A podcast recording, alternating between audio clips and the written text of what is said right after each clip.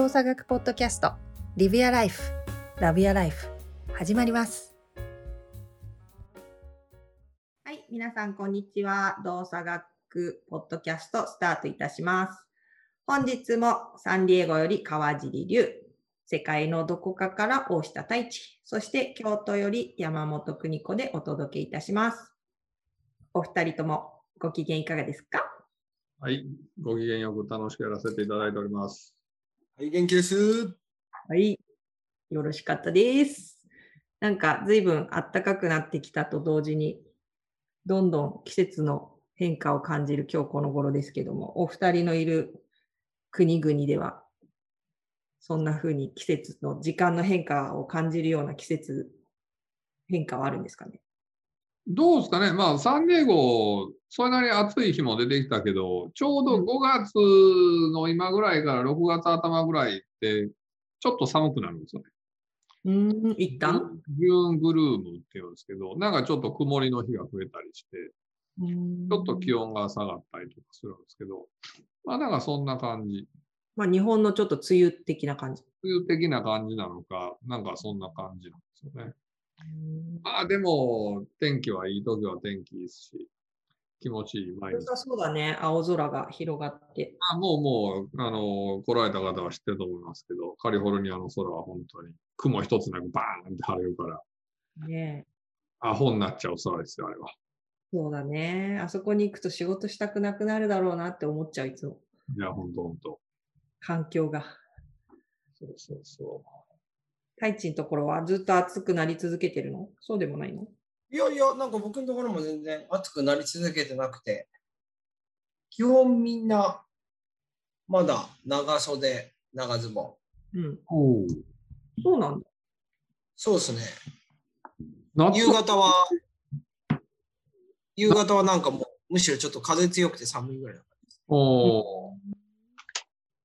そうなんだ。風が強くて寒いぐらい。そう、な僕基本暑がりなんで、うん。なんか半袖とか出るともうお前はアホかみたいな、そんな感じですね。そうなんか太一がずっと、あの、半袖でいるから、もうだいぶ暑いのかと思ってたけど、それは太一さんだからってことですね。僕基本汗、汗かきたくない人な人なんで、あのえー半袖で。あの、デオドラントのシートとか持って歩く人？いや、デオドラントのシートは持って歩かないですけど、そこまでじゃないですけど、汗かきたくのが嫌だからみたいな。なんか汗かいて、あの、ちょっと中でちょっとじめってしてる感じがずっと続いてるっていうのが、もう本当に嫌なんで。結構敏感だね。いやいや、全然運動するときはもちろんひたすらめっちゃ汗かきたいんですけど、うんだけどその後すぐシャワーみたいう。なんていうんですかね、やっぱり、あの、仕事柄もあるし、なんですかね、周りに対しての匂いを気にしちゃうんですよ、僕あまあ、それはわかる気がするけど。本当に自分が臭いんじゃないかっていう心配がすごいあって。うん。そこ、よう聞いてるよな。他者への匂いはねだね。匂いはやっぱ人に迷惑かけちゃうから、うん本当にっ。ていうかね、私思うんだけど、男性の方が匂いに敏感な人が、あの、全体じゃないよ。い一部の男性はめちゃくちゃ匂いに敏感なんじゃないかなと思う時があって、なんかまあうちの旦那さんとかも、私が気にしてないような匂いも全部気になる。あなたは犬かっていうふうに思うぐらい、玄関入ってきた瞬間に、なんか匂うみたいな。うんしかも結構家の奥の方からの匂いを嗅ぎ嗅ぎ分けるわけですよ。いやいや、生ゴミだからとか思うんだけど、いや、なんか匂うみたいな。もちろん、だから自分の体の匂いにも超敏感だから、多分、太一と同じような感じだと思う、傾向としては。え、でも自分の体の匂いってわからなくない？いや、でもだから、その匂うからこそ自分の体からも匂ってるんじゃないかと思うから、ああ、そう気にするってことねす。ぐにシャワーを浴びるし、すぐに着替えるし、なんかそういうそういうのを気にしてるっていう。なんか本当になんていうんですかね、あの、相手を傷つけたく、あ、傷つけようと思ってなくても匂いって傷つけるじゃないですか。ああまあ言ってる傷つけるというか、不快な思いをさせるわな。そう、だからもう、それをさせたくない、やっぱり。うんすごいなと思いますいってことですね。いや、なんやろ、それもそうやねんけど、なんか、匂いが臭いってさ、相手に不快なこともさせるけど、あとなんか、言いたいけど言っちゃ失礼だよね、みたいな、心の葛藤も生むやん、多分あれって。うん。あれはすごい申し訳ない気がするから、臭かったら言ってなっていうのは俺すごい人に言うかもしれない。うん。こういうあ感じだったら俺が悪いからもう言ってっていう、ちゃんとするいや。でも結局、結局それも関係性で、あの、臭かったら言ってなで、お前言うなよっていうちょっとニュアンスも含んでる人いるじゃないですか。わかります？まああの、それは、それ、それは、その言い方嫌やな、俺は。わかるいや、けど。まあやっぱそういうそういうのあるし、いや、あなたにたとえ臭かったとしても臭いなんて言えませんっていうのって結構やっぱある。ね。まあな。そうそうそう。うんまあでも仕事柄、その、私、ね、あの劇団で仕事してた時に、劇団の人って衣装を、こう、やっぱり、まあ、共有することが結構あるんだよねうん。特に被り物みたいなものとかは、そんなたくさん作れないじゃん。その人の体に合わせて、一人一人に作れないから、こう、前週出てた人の後に、キャスト交代した次の人の週の人が着なきゃいけなかったりとかするときあるんだけど、そうするとやっぱりその体の体臭が強い人いるじゃん。うんまあ、脇があったりとか。うんそういう人が来た後とかって、やっぱだいぶ、それでなくても汗染み込んでるから、あの衣装さんたちは一生懸命頑張って綺麗にしてるんだけど、どうしても体臭が強すぎると、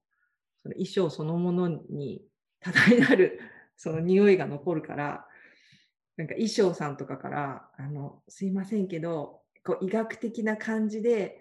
その俳何々っていう俳優さんに、そのちょっとこう、石鹸、いい石鹸だったりとか、その体のケアの仕方みたいなのを話してもらったっていう、で、なんか、まあ、ほらやっぱ仕事からさ、伝えなきゃいけないことは伝えるじゃん。で、やっぱ本人に聞くと、全然本人分かってないんだよね。なんか今までその体のね、匂いが、汗の後の匂いとかが気になるとかって言われたことありますか？とかって言われたら、言われたことないですとか、まあちょっと前に家族に言われたことありますとか。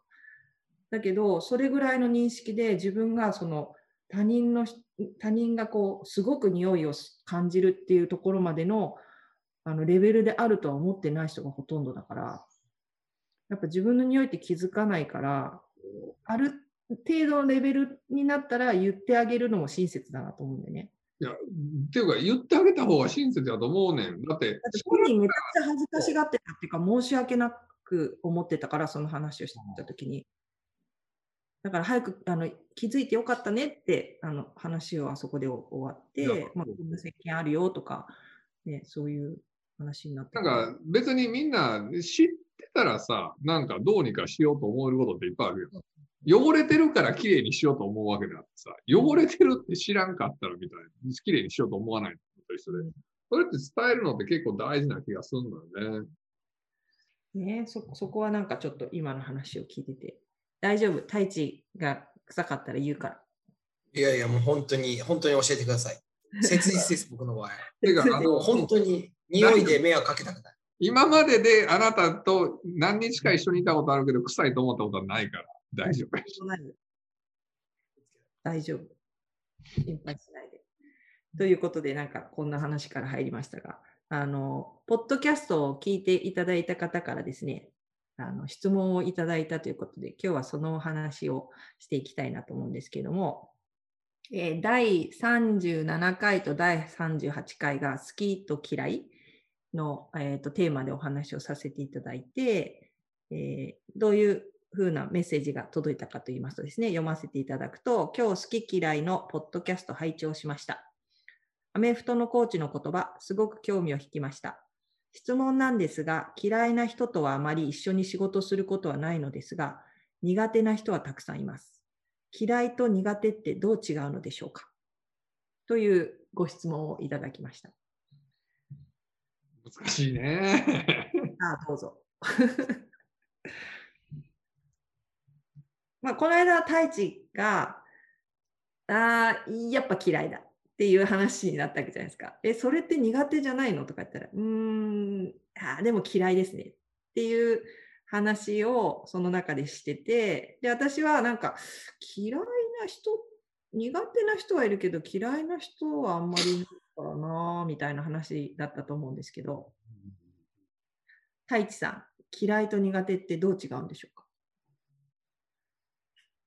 いや、難しいですけど、あの、まあ、なんていうんですかね、あの、まあ、いえっ、と、あと嫌いと、ん嫌いと苦手、えー好きと得意か、うん。逆にするとですかね。うん。うん。うん。単純になんか好きと、あの、好きとか嫌いの方っていうのは、自分がそのものをお絶対的に、絶対的、絶対的って言うとおかしいか。あの、評価したときに出てくるうんものというか、好きか嫌いかっていう。評評価したとき評えーそのもの自体が、なんていうんですかね。あの、なんか難しいですね。好きか嫌いか、好きか嫌いか。難しいな。で例えば、なんかあの今人で話すといろんな要素が入りすぎちゃうからだけど、食べ物とかだとどうなのかなってちょっとさっき考えてて、好きな食べ物と嫌いな食べ物と苦手な食べ物っていうじゃん。得意な食べ物とは言わないけど、苦手な食べ物っていうじゃん。うんうんうんこの食べ物得意って言い方絶対ほぼほぼしたことないと思うんだけど、これ好き、これ嫌い、これ苦手って、大体食べ物って3分割されるのかなと思ったんでね。でその線引きって何だろうって思ったの。苦手なのは、他に選択肢があったら多分手にしないのかなって思ったね。嫌いなものはまず手にしないじゃん。一番最初、好き、嫌い、苦手の食べ物がそこにあったとしたら、一番最初に選ぶのは多分好きだけど、もしそこに嫌いと苦手があったとしたら、苦手を選んで、好きが、嫌いが一番最後に残る。でもし選択肢として嫌いしかなかったら、もうとりあえず生き延びるためにその嫌いなものでも食べなきゃいけないと思うわけじゃん。なんかそんな感じなのかなって思ったのと、まあ多分好き嫌いは感情的な部分。私それ好きっていうのはもう単純に気持ちがそう思うので、得意不得意というか苦手っていうのは、なんかいろいろなことを考慮した結果、私はそれは多分上手に理解できないっていう、なんかその認知的な部分が入ってくるのかなと思ったのね。ななんやろ今聞いてて思ったのはその苦手なことってえっ、と好きやけど苦手なことってあるじゃないはいはい。好きだけど苦手なこと。いやあのなんか好き嫌いどっちもあるかなと思うんですよね苦手なことってうんうん例えば料理を美味しく作るのは苦手や嫌いでけどなんか料理すること自体は好きなんですよねみたいな人もいるしうーん。なんかそのなんかあの苦手と好き嫌いって完全に別レイヤーな気はするんですよね。うん。で好き嫌いって結構自分の中でのこう今も話聞きながらいろいろ出てきてるんですけどこう好き嫌いって結構自分の中での今の自分はこうだよねっていう出てきたね結構答え的なところうん。でも苦手ってでてかなんかまあ自分軸のところから出てくる答えな気がするんですよねでも苦手って何かと比較せんとできへんよなと思ったりとかうーん。相対的な要素はでかいですよ。よな、うんそうと思うのよ。その苦手とか得意っていうのは、その比較とか相対的な要素っていうのは多分すごく大きくて、好き嫌いっていうのは結構絶対的なところはあるかなとは思ったかな、今話を聞いてて。だから例えば何やろ苦手な食べ物っていいのは分かってるんやけど体にいいのは分かってんねんけど青汁苦手やねんあの味が苦手やねんとかなんか味はいいんやけどあの口の中の感じが苦手やねんみたいななんか両方分かってるいいとこも分かってるけどみたいな要素がなんか苦手っていうのにはありそうな気がしたけどな。じゃあ、ん増えて、あ苦手の逆は？得意。得意。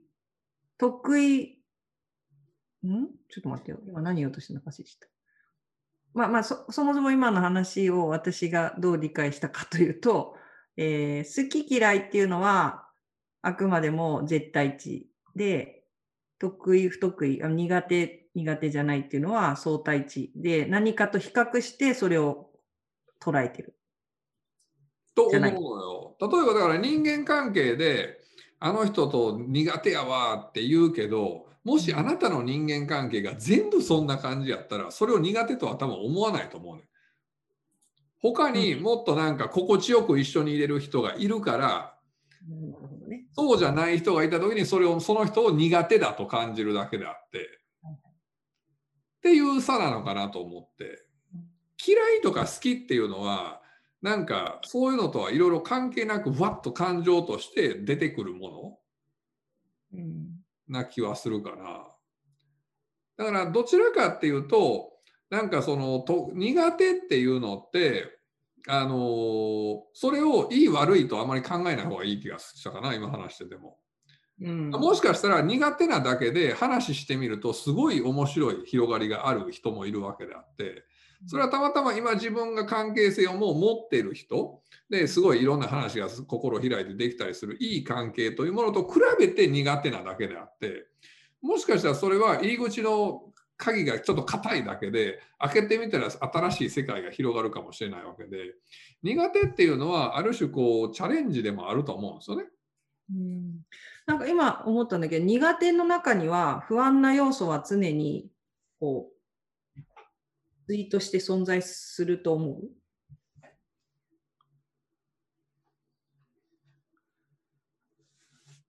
不安の要素苦手に対して苦手って感じるものには、常に若干の自分の中での不安の要素がそこにあるから、苦手っていうレッテルがつくのかなって一瞬ちょっと思った。不安っていうよりはにあるから苦手、苦手感を感じるのかなって思った。まあ、人間関係の話で言ったらそうかもしれないですよね。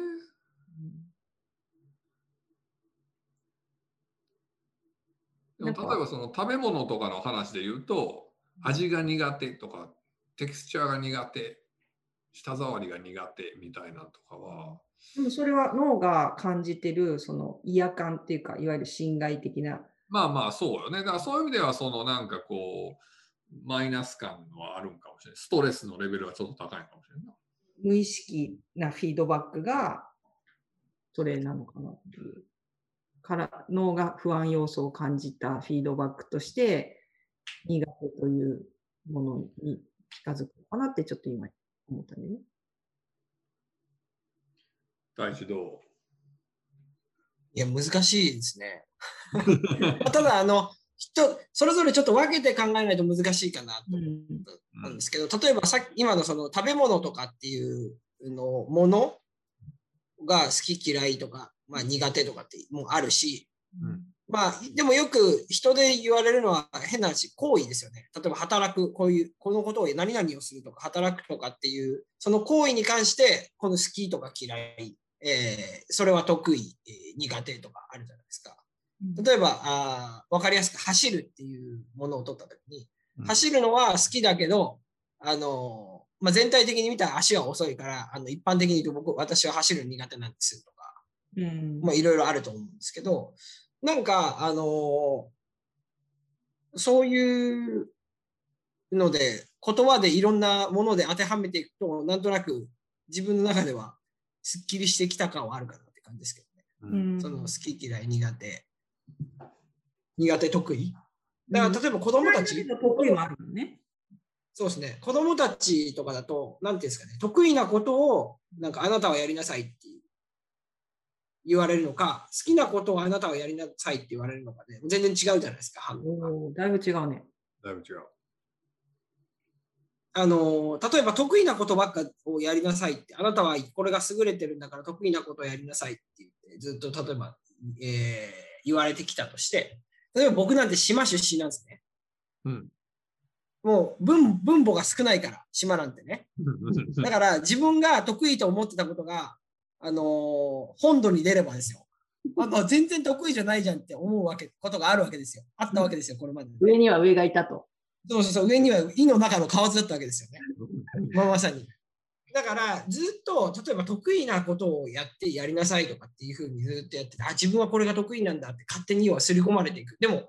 さっきリュウさんが言ったように、それって相対的なものなので。うん。うん。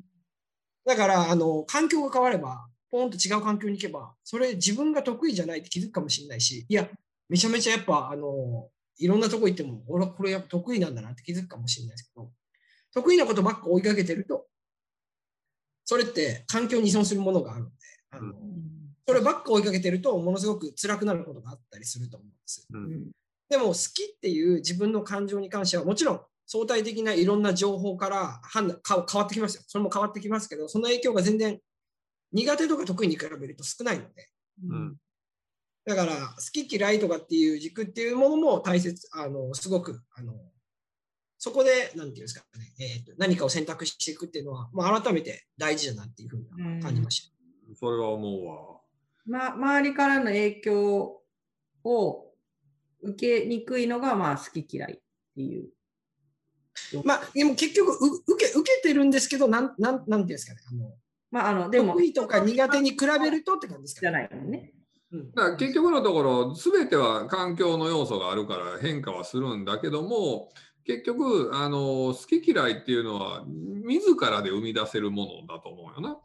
でも、えっ、と、得意不得意っていうのは、とか苦手っていうのは、まさに今、太一が言ったみたいに、比較のもとに成り立つものなので、っていうことは、その比較対象が変わりすぎると、あの自分が得意やと思ってたものが全然ちゃうやんっていう話にはなってきたりするので、もちろんその得意なことを追いかけるっていうのは悪いことでは全然ないと思うし、素敵なことだと思うけど、それが好きなことであるっていうのは、結構ちゃんと見あの見とかないといけないところではあると思うよな。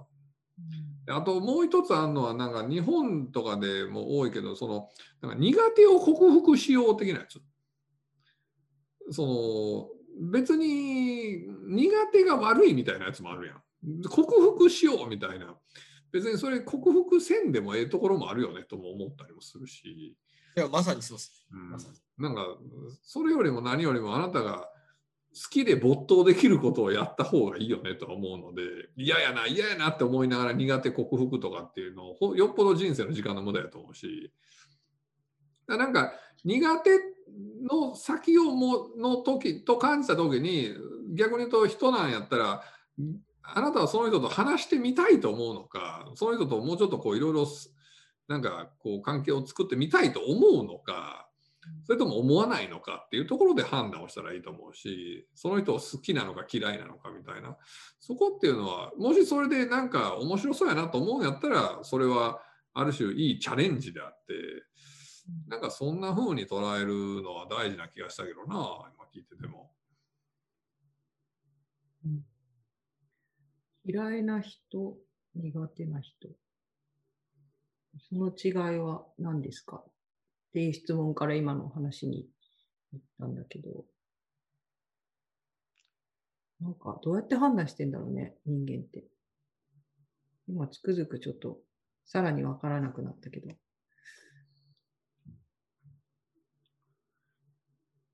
どう？なんか要するに得意とか苦手とかっていうのはさ上手にできるとか俺は下手くそとかってことやんか多分。その例えば人間関係であればその人との関係を築くのがちょっと苦手な感じがする人に対して苦手意識を持つってこと？とかそういうその例えばある技術だったりスキルだったりしてもそうやしなんかこまあ、その人といると自分が劣等感を感じるようなことを感じたらその人のことを苦手と思ってるかもしれないってことうもある。なんか嫌なこと言われるとかさうん。なんか耳に痛いこと言われるとかさなんかこう,、ううんまく喋れないとかさうん。甘えたくないなみたいなとか。まあなんかそこだけでこう、半でもういや、いいわ、この人ってなっちゃうと、実はもしかしたらその中に面白いつながりがうまの原石が埋まってたりするかもちろん嫌いとお嫌いになるでもうその先がない人もいるかもしれないし、苦手だけでこう判断をしない方がいいよなと思うと思ったかな。うん、なんかよくほらなんだろう、自分が苦手と思う人こそ自分のことを知る大事な。そうそうそうっていうよね。そういう人ほどあなた自身の何かを教えてくれる存在なのかもしれないよみたいな言い方ってよくするじゃん。それはそうだと思う。うわ、この人苦手だわっていう人が自分の何かを反映してるっていう考え方っていうのはそうだと思う？なんやろな、お俺の場合、そんなになんか苦手やなっていう人ってほあんまおらんっていうのもあったりはするけど。ててていうか、いや、あの、じ条件、状況によるやん。その、今日のこいつすごい俺苦手やわっていうや時はあるけど。また出た。今日は好きだけど、あ明日は嫌い。いや今日は嫌いだけど、明日は好きになる系。なんかほんま今日のこの感じすごい俺なんか苦手やわってなんかモヤモヤするわみたいなのはあるけど、でもそれは別に相手のことは嫌いなわけではないので、うん。なんかこう意図が読めなかったりとか、なんか俺の中でなんかうーんみたいなこともあるけど、そういうのと好き嫌いは全然別やから、俺の中では。その時の自分の姿勢として、こう、意識してることってある？もう必死に受け入れる。なるほど。俺はもう、もうそう、なるほど、なるほどって言って、もう反論は一切しないようにしてる。そういう時は。なるほど。この人苦手だな、この人のこういう、今日のこうこの人苦手なんだけどなと思ったとしても、その人のそれそのものを受け入れるっていうことに自分の意識をいろいろ言い返したくなる時もあるわけよ。うん違うなとか思ったりとかするんで、今昔の俺なんかやったら反射的にバーンってもうかぶせ気味に行くところやねんけど、もうそれをもうしない、しないっつって、なるほど、なるほどって、なるほどっつって、で、もうできるだけ聞くっていうのはもう、がそれは結構頑張るね。まだ頑張ってんな。それはなななぜそれを？いいや、えーもう純粋にそれは、あのー聞くということ、自分には、相手にはそう見えてるということなので、要するに自分が、あのーなんていうか、賛成できないとしても、それは俺からの目線でしかない、視点でしかないので、まずは相手はそう見えてるってことを、なるほどねって受け入れるっていうことを、だからはっきり言ったらそうやって青汁飲むに近いんだ、多分。うん青汁の心を理解しようと。そう。要するに、まずいな、まずいけど、体にはいいなって行動みたいに 近いかもしれんけど、それは気にするな。